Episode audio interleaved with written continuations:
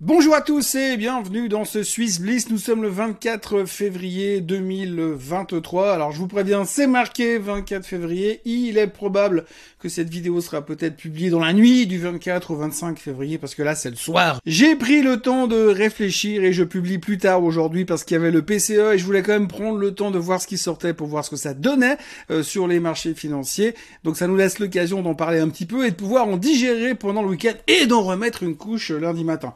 Bon, il y a aussi parce que j'étais débordé aujourd'hui, puis j'ai pas eu le temps de faire la vidéo plus tôt, pour être très franc avec vous. Mais pour l'instant, on va faire comme d'habitude notre tour d'horizon des marchés, des assets, de la Suisse en particulier, et du reste également en particulier.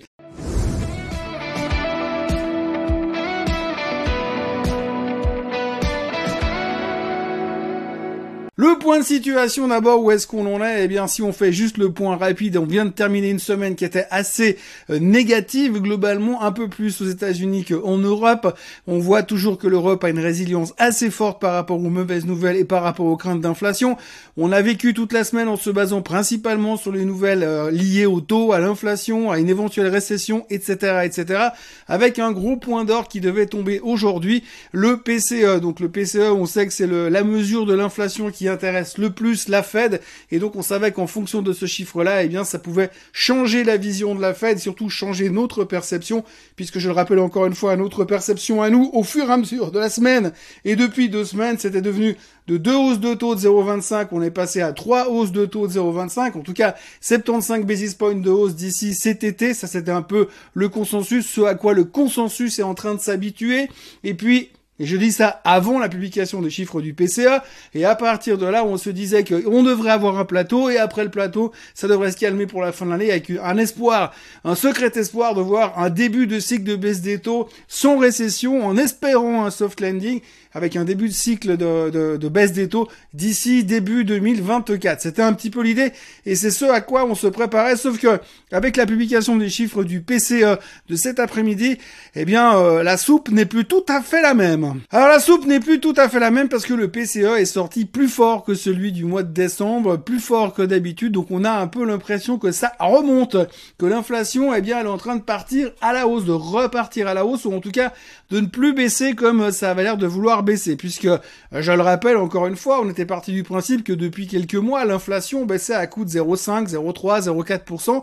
On avait donc fait notre extrapolation en disant que gentiment, on se retrouverait progressivement à une fin d'année avec un taux d'inflation, un CPI autour des 2,5, 3% pour les plus pessimistes et de 2% pour les plus optimistes, en partant du principe que finalement le plan qu'avait prévu la Fed, eh bien, se déroulait sans accroc, comme je le dis souvent. Sauf que maintenant, avec ces chiffres du PCE, eh bien, on a l'impression qu'il y a quelque chose de pourri au royaume de l'économie américaine et que ça va être un petit peu plus compliqué que ça.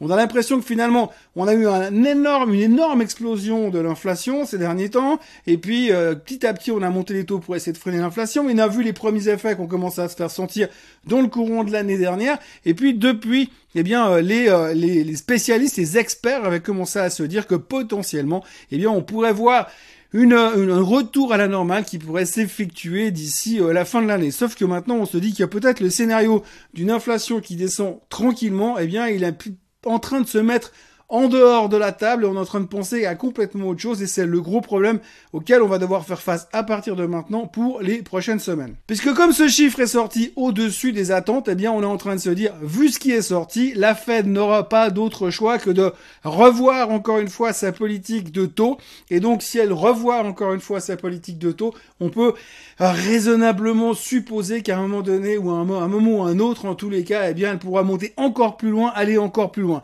Je vous rappelle que depuis 2 semaines, avec les publications du CPI, avec les publications du PPI, eh bien, on avait l'impression déjà que c'était plus aussi évident que ça, la baisse était moins forte au niveau de l'inflation, avec ce chiffre du PCE qui montre clairement que pour l'instant, on fait un stop, et eh bien, du coup, ça va remettre un peu les scénarios sur la table, on va devoir se poser d'autres questions, et comment on va faire la Fed, et je vous le rappelle qu'il n'y a pas plus loin que 10 jours, Deutsche Bank avait mis un taux terminal sur les Fed Funds à 5,6, On sait que certains gourous qui sont négatifs sur les marchés parlent de 6% sur les taux.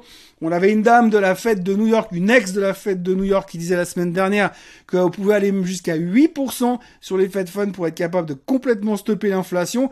On sait aussi que plus vous montez les taux, l'inertie pour que l'effet de la hausse de taux se ressente prend du temps quand même, donc ça va pas se ressentir comme ça du jour au lendemain.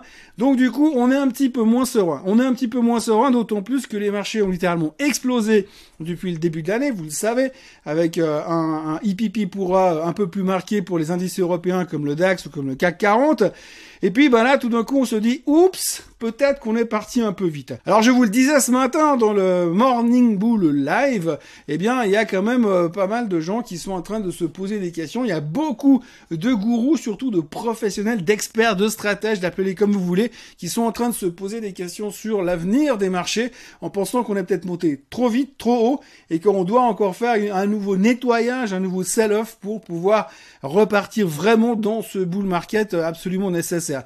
J'avais aussi pointé sur le fait que le marché immobilier est quand même au bord du gouffre aux États-Unis et qu'on sait qu'un bull market sain et rationnel ne peut pas démarrer si le marché immobilier est au fond du bac, et donc c'est un peu la situation dans laquelle on est aujourd'hui. Donc peut-être qu'avant de s'emballer comme on l'a fait depuis le 1er janvier, peut-être qu'il y a encore quelque chose à corriger. C'est la question qu'on va se poser à partir de maintenant jusqu'aux prochaines indications que quelque chose va mieux. Mais pour l'instant, on va se retrouver coincé avec ce PCE. Il va y avoir des révisions par rapport aux objectifs de certains durant le week-end.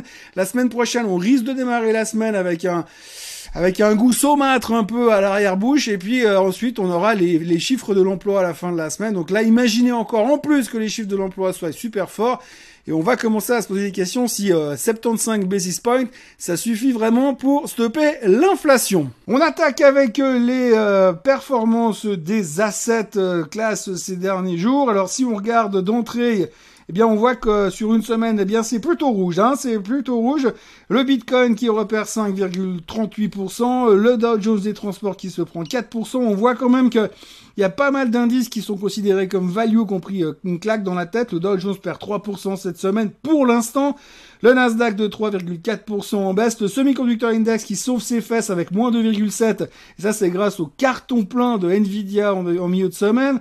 Et puis, ben voilà, on voit que ça commence un tout petit peu à poser problème sur des indices comme le CAC, le DAX et le SMI qui s'en sort beaucoup mieux que le reste avec une baisse de 0,8%.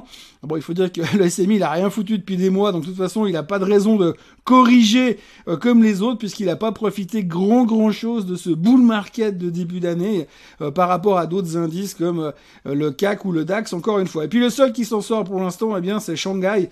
Mais de nouveau, on a un peu l'impression que Shanghai, de toute façon, ils sont pas sur la même planète que nous, donc c'est un peu difficile de porter un jugement pour l'instant. Donc on sent et on voit qu'à l'instant et qu'à l'heure actuelle, eh bien, les assets classes risquées sont plus tellement à la mode et on se pose des questions. Et j'ai envie de vous dire que malheureusement, c'est pas ce que j'espère, mais j'ai un peu l'impression qu'avec le chiffre qui vient de sortir ce vendredi, eh bien c'est pas encore complètement gagné et que ça risque de durer. Et on va se poser beaucoup de questions ces prochains jours, et je pense que la semaine prochaine risque d'être assez intéressante en termes de volatilité et en termes de changement d'objectif de la part de mes seigneurs, les stratégistes du monde merveilleux de la finance. Performance du SMI sur une semaine, eh bien, on notera quand même la sous-performance de Sika et de Logitech, on va y revenir tout à l'heure, qui sont les deux lanternes rouges de l'indice SMI. Les pharmaceutiques qui ne font pas grand-chose comme d'habitude, et puis on va revenir également sur Swiss Re tout à l'heure, ainsi que le Crédit Suisse qui s'en sort plutôt pas mal, étant donné la mauvaise nouvelle qu'on a appris cette semaine sur le Crédit Suisse. Ça aussi, on va en toucher deux mots tout à l'heure. Mais ce qu'il faut retenir, c'est qu'en fait, il se passe pas grand-chose sur le SMI pour l'instant, hein, ni en termes techniques, ni en termes fondamentaux.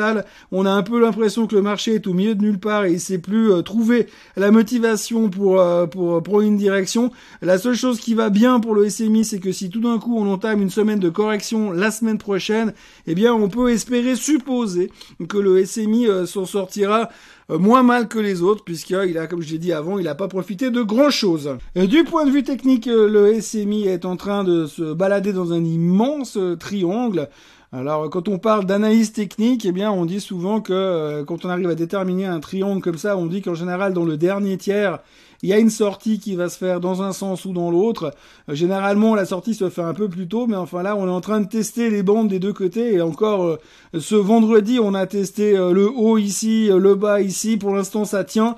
Mais la clé de la semaine prochaine, ce sera est-ce qu'on est capable de tenir ces niveaux-là ou est-ce qu'on va aller directement chercher le prochain support qui est évidemment la moyenne mobile des 10 975 plus ou moins sur le SMI.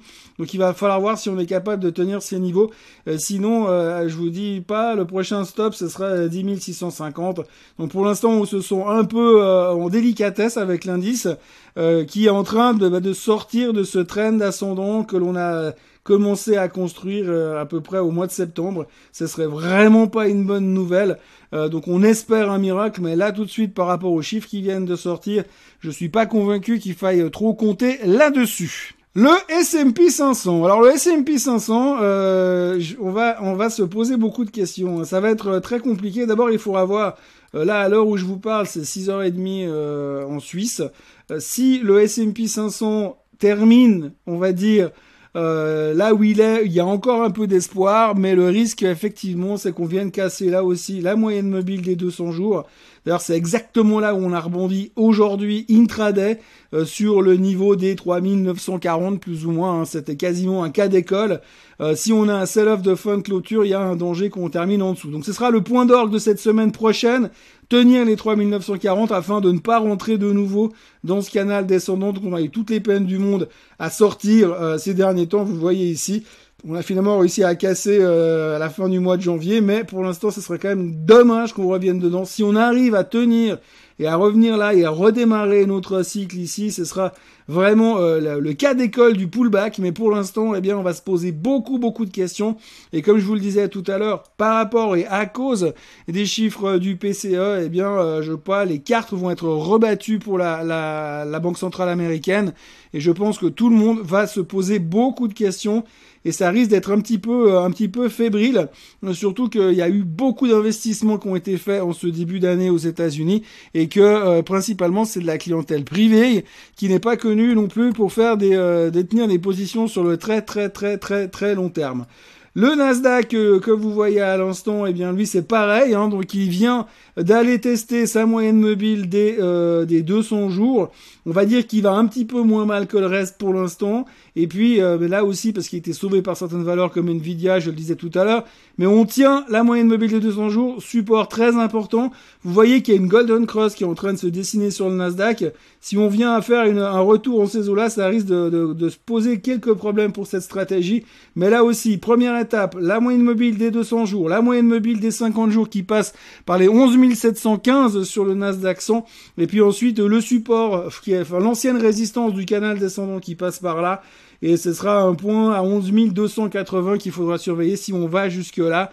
Mais là aussi, par rapport aux infos qu'on a, imaginez que la Fed remonte les taux et laisse supposer qu'elle peut monter bien plus violemment que ça les taux d'intérêt, eh bien, on va avoir quelques soucis à digérer ces prochains temps. Donc voilà, en ce vendredi soir, j'ai envie de vous dire que la Golden Cross n'est pas vraiment très positive pour l'instant.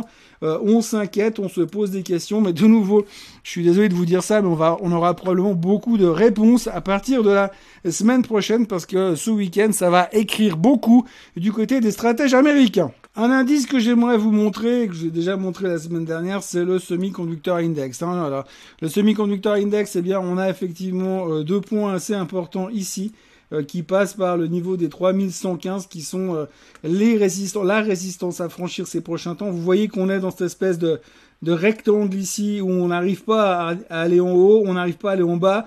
On a eu un gros rebond qui est identifié par cette espèce de candlestick qui ressemble à un marteau ici, qui signifie la belle performance de Nvidia hier soir. On revient en dessous.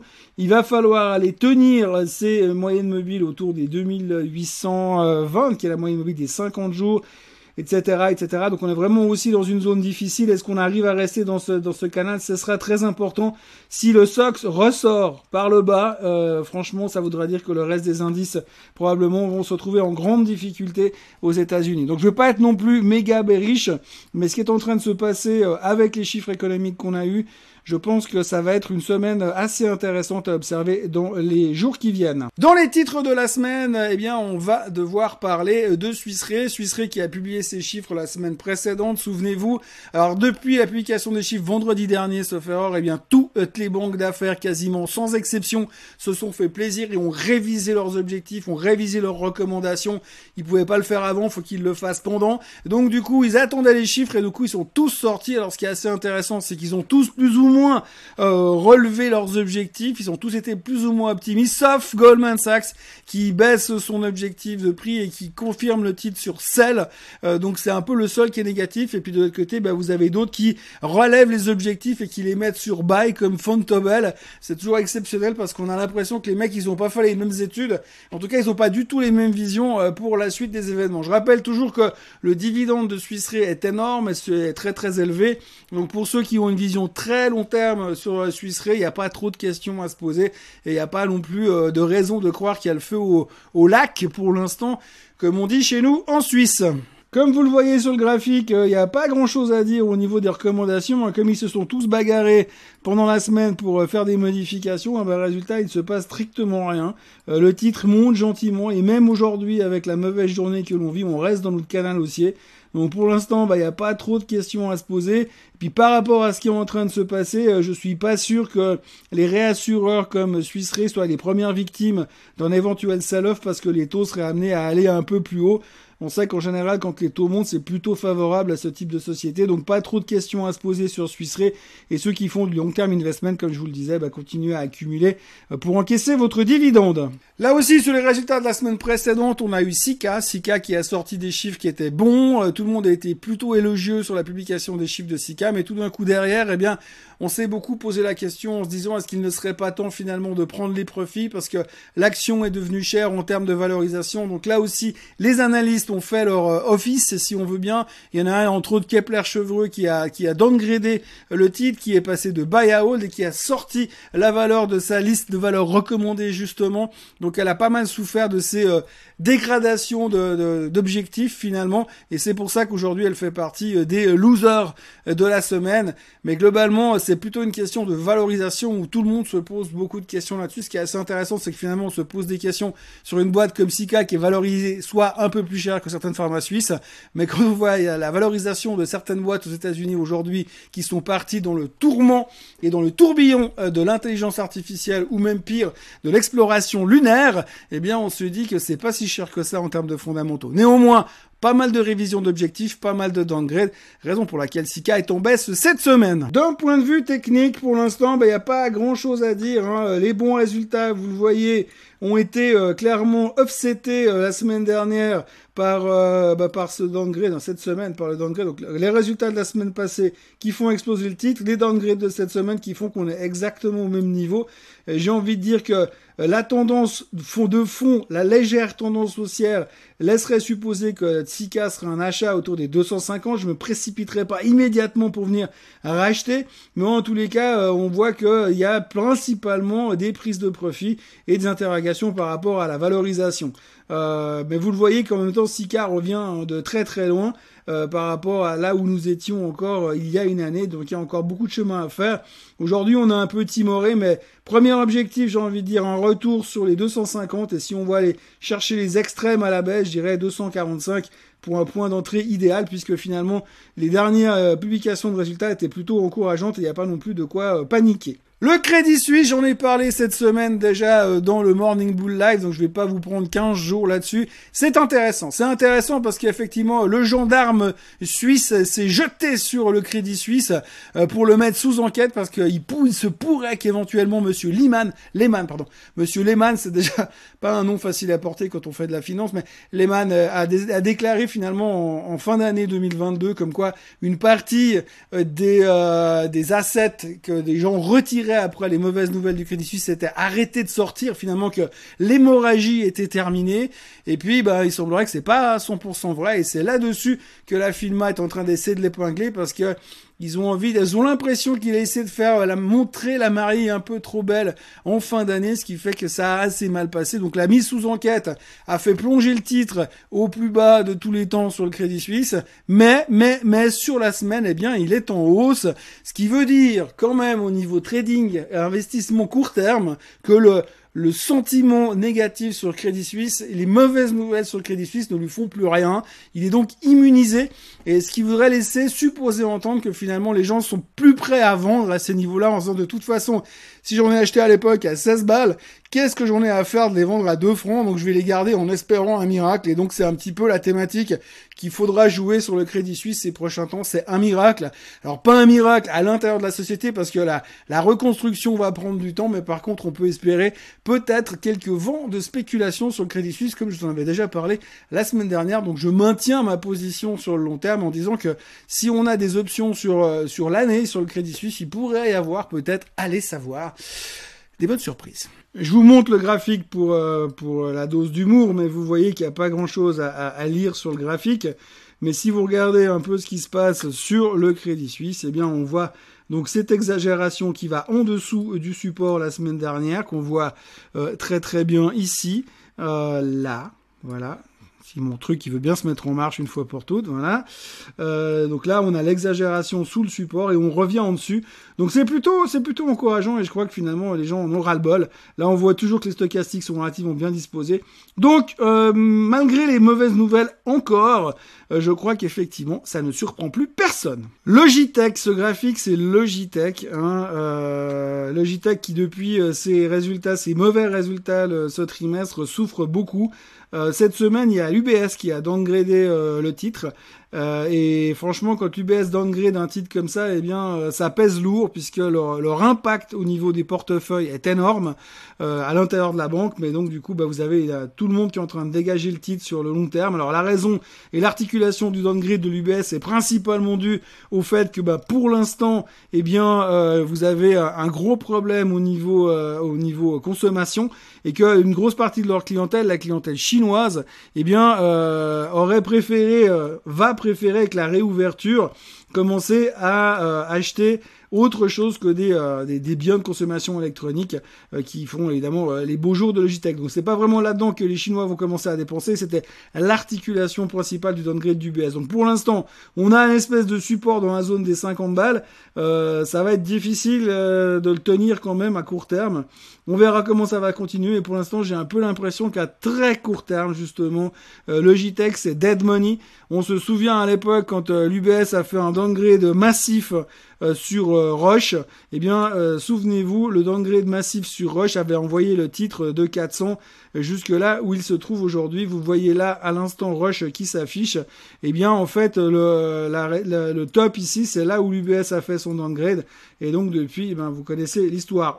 La suite de l'histoire, on la connaît. Eh bien depuis, Roche ne fait que de baisser. Donc j'espère pas que c'est en train de se produire la même chose sur Logitech, mais il faut faire attention quand c'est l'UBS qui commence à downgrader des titres suisses. Une des vedettes de la semaine, c'est Schindler. Schindler qui a publié des chiffres avec un net ralentissement de leurs bénéfices, net ralentissement des ventes, principalement dû au fait que c'était difficile dans la région de la Chine, évidemment. Et donc l'un dans l'autre, les résultats étaient, on va dire, moins pires que prévu, ce qui fait que tout d'un coup, tout le monde est venu racheter Schindler parce qu'ils se sont dit « Oui, mais si les chiffres étaient moins pires alors que la Chine était fermée, imaginez comment ça va être maintenant que la Chine va ouvrir ». Donc du coup, eh bien, elle fait partie des grosses vedettes de la semaine, malgré la journée morose avec laquelle on clôture cette semaine de bourse. Quand on regarde le graphique de Schindler pour l'instant, eh bien, on voit clairement que la tendance est à la hausse. On a une très belle semaine et malgré le fait qu'on termine la semaine dans une situation assez compliquée à cause du PCE pour la 22e fois, finalement, elle est dans sa tendance haussière. Si on revient sur les 189 là où il annonce des prix, eh bien ce sera un relativement bon niveau d'achat pour continuer la suite. Mais pour l'instant, tendance haussière confirmée de façon assez magnifique chez Schindler. Donc plutôt encourageant dans l'immédiat. Mais attention, puisque Schindler sera extrêmement tributaire de la consommation en Chine ces prochains mois, bien évidemment. Et surtout, des nouvelles qui pourraient être liées à la construction. Voilà ce que l'on pouvait dire sur les marchés financiers en Suisse et dans le monde à notre connaissance. J'espère que vous avez passé une bonne semaine. Profitez bien de votre week-end parce que ça risque d'être chaud patate la semaine prochaine, étant donné ce qu'on a appris ce vendredi. Donc reposez-vous bien et moi je vous retrouve comme d'habitude lundi matin pour un nouveau Morning Bull Live.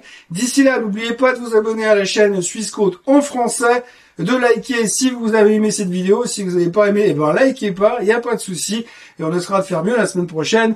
Profitez bien, bon week-end, bonne fin de semaine et à lundi. Je vous salue bien bas. Bye bye.